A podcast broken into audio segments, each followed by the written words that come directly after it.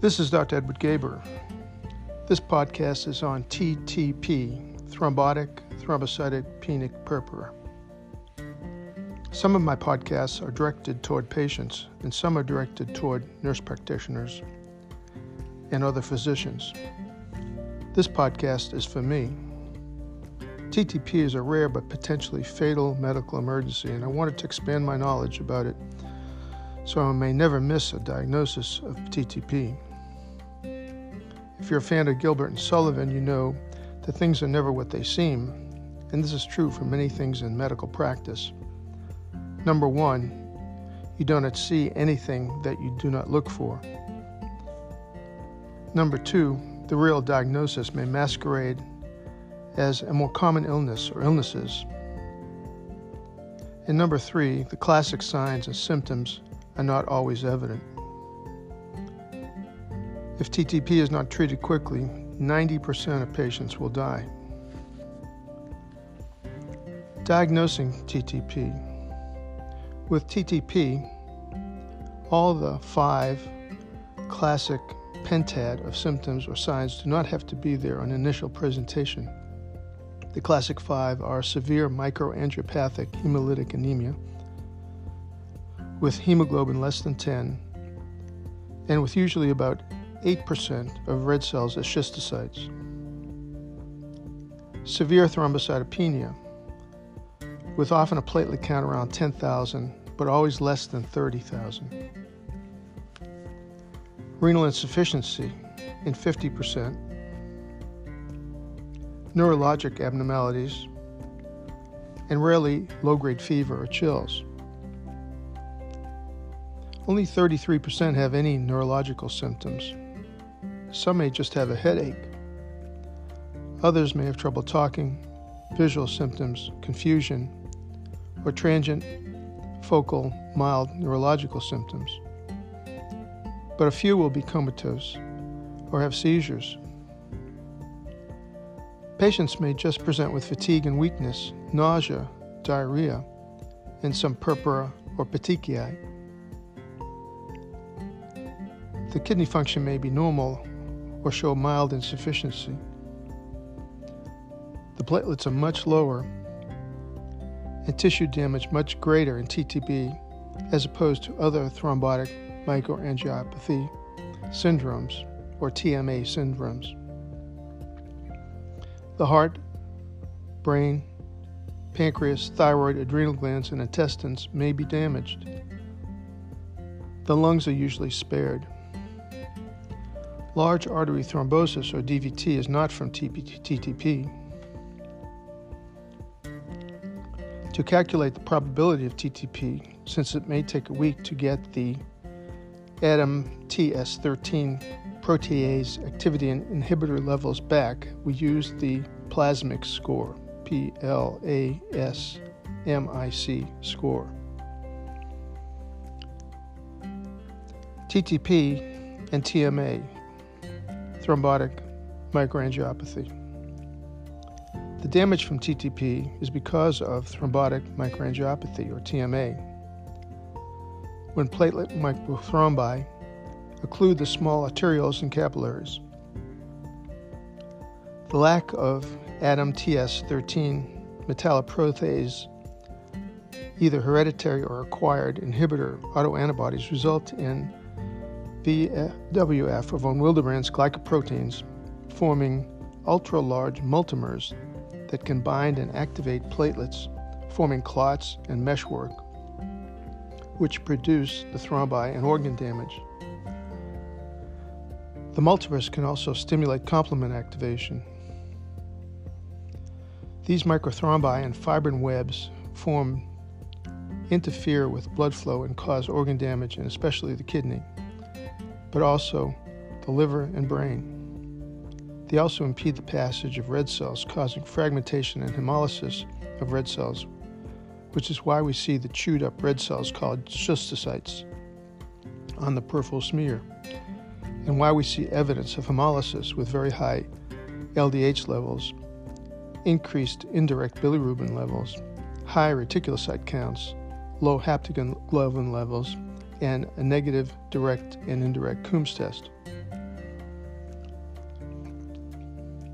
MAHA, microangiopathic hemolytic anemia. Microangiopathic hemolytic anemia, MAHA, can occur without the TMA microthrombi and the organ damage we see with TMA when mechanical breaking of red cells occurs with conditions such as capillary hemangioendotheliomas or defective prosthetic heart valves or heart assist devices or in the TIPS procedure. MAHA can occur in cancer and sepsis and DIC. MH, MAHA is the red cell fragmentation, usually from the web forming multimers, but when the microthrombi occur, it is TMA. TMA occurs with TTP from severe Adams TS 13 metalloproteinase deficiency plus a triggering prothrombic or inflammatory event. Patients can be asymptomatic with their low Adams TS13 levels for years until the triggering event. Adams TS13 activity is usually 10% of normal in acute TTP. Other causes of TMA thrombotic microangiopathy. TMA can also occur in complement mediated or atypical hemolytic uremic syndrome, HUS, and Shiga toxin induced HUS from enterohemorrhagic E. coli, or in Asia, Shigella bacterial colitis, with most often bloody diarrhea and severe kidney injury. Beef, bean sprouts, and romaine lettuce have been vectors in the past. TMA can also occur with the HELLP syndrome, H E L L P, all in capitals, on or near the last trimester of pregnancy or shortly after delivery, especially if there's preeclampsia with high blood pressure, proteinuria, and edema. Severe hypertension itself can cause TMA. Drugs such as, such as oxycodone, cocaine, Plavix, sulfa, Seroquel, Depakote, chemotherapy, or tacrolimus or cyclosporin can cause it by either immune mediated or non immune mediated mechanisms. Quinine tonic water, quinine added jello shots, or quinine containing over the counter medicines for leg cramps can cause immune mediated DITMA, drug induced TMA, with Coombs negative hemolytic anemia, fever, chills, vomiting, diarrhea, stomach pain, possibly anuric acute kidney injury resulting from hypotension or rhabdomyolysis.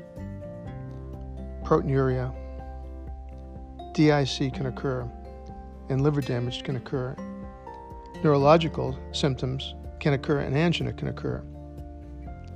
It happens suddenly after the ingestion of quinine, within a few hours actually, the sudden nature of this syndrome can trick us, though, so looking carefully at the previous creatinine, platelet count, and hematocrit for subtle changes is important. This reaction must be differentiated from G6PD deficiency hemolysis, immune mediated direct Coombs positive drug induced no schistocyte hemolysis, the drug induced thrombocytopenias, and from the acute kidney injury from nephrotoxic drugs. Non immune DITMA may give similar reactions and kidney injury that develop over many weeks. Bacteria, including chlamydia and C. diff, fungus, rickettsial, malarial, or viral infections, including herpes zoster, hepatitis, mono, Coxsackie, CMV, and rarely HIV cause TMA and may cause very elevated fever and shaking chills. Pancreatitis, pancreas cancer, and prostate, lung, and breast, and gastric and colon cancers can cause it. Abnormal gene regulators of B12 with normal B12 levels but high homocysteine levels can cause TMA. Stem cell transplants, graft versus host reactions, radiation, and other complement mediated disorders can cause it. TMA can also be seen in association with scleroderma, lupus, and antiphospholipid syndrome. And the antiphospholipid syndrome produces the DVT or PE seen at that time. All of these conditions have TMA, but MAHA without TMA can occur in all but the triggered TTP. All the TMAs have more kidney damage and involvement of the kidney than the TMA of TTP. Neurological symptoms, though mild, are more common in TTP than the other TMA syndromes. Thrombocytopenia is more severe in TTP than the other TMA syndromes. Microvascular thrombosis of the lungs and less so the kidneys can occur with COVID 19, but it is not from TMA, but from hypercoagulability. Treatment of TTP. The only TMA that we must treat with PEX or plasma exchange is acquired TTP, even the TTP in pregnancy. Plasma infusion with 15 milliliters per kilogram daily is as good in the autosomal recessive hereditary Adams TS13 deficiency. However, hereditary Adams TS13 deficiency is rare and found in only 5% of cases of TTP. Jehovah's Witnesses can be treated with factor VIII concentrate. Solu-Medrol, 1,000 milligrams IV daily for three days, is used in severe cases of TTP with neurological symptoms such as aphasia, focal deficits, seizures, or coma. But these neurological symptoms noted in less than 5% of patients. It is also used in patients with high troponin with evidence of cardiac damage and less Solu-Medrol if the TTP is not severe with rituximab as an adjunct. If it is severe, caplacizumab is the adjunct used with PEX. In all of the TMAs, PEX may be of some benefit, but treatment of the underlying condition is most helpful. Complement mediated TMA should be suspect in children with antibodies to complement H and I or mutations in a regulatory protein in the complement pathway, and also in postpartum women with kidney failure. Complement treatment with Soliris should be initiated within 24 to 40 hours the, in these patients. If TTP and HUS is not present, methylmalonic acid urine levels and serum homocysteine levels may reveal cyanocobalamin C deficiency mediated TMA, and B12 shots, betaine, and folinic acid should be prescribed. RBC and platelet transfusions should be given for severe anemia or thrombocytopenia if there's bleeding. Early delivery and pregnancy will not help the TTP, but will help DIC and the HELLP syndrome. DIC TMA should not be confused with DIC, which is really a, a coagulopathy as opposed to TMA with endothelial damage. But the two conditions can occur together. DIC does not have severe Adams TS13 deficiency. DIC causes more capillary than arterial damage. Much fewer since schistocytes are seen on the peripheral smear with DIC.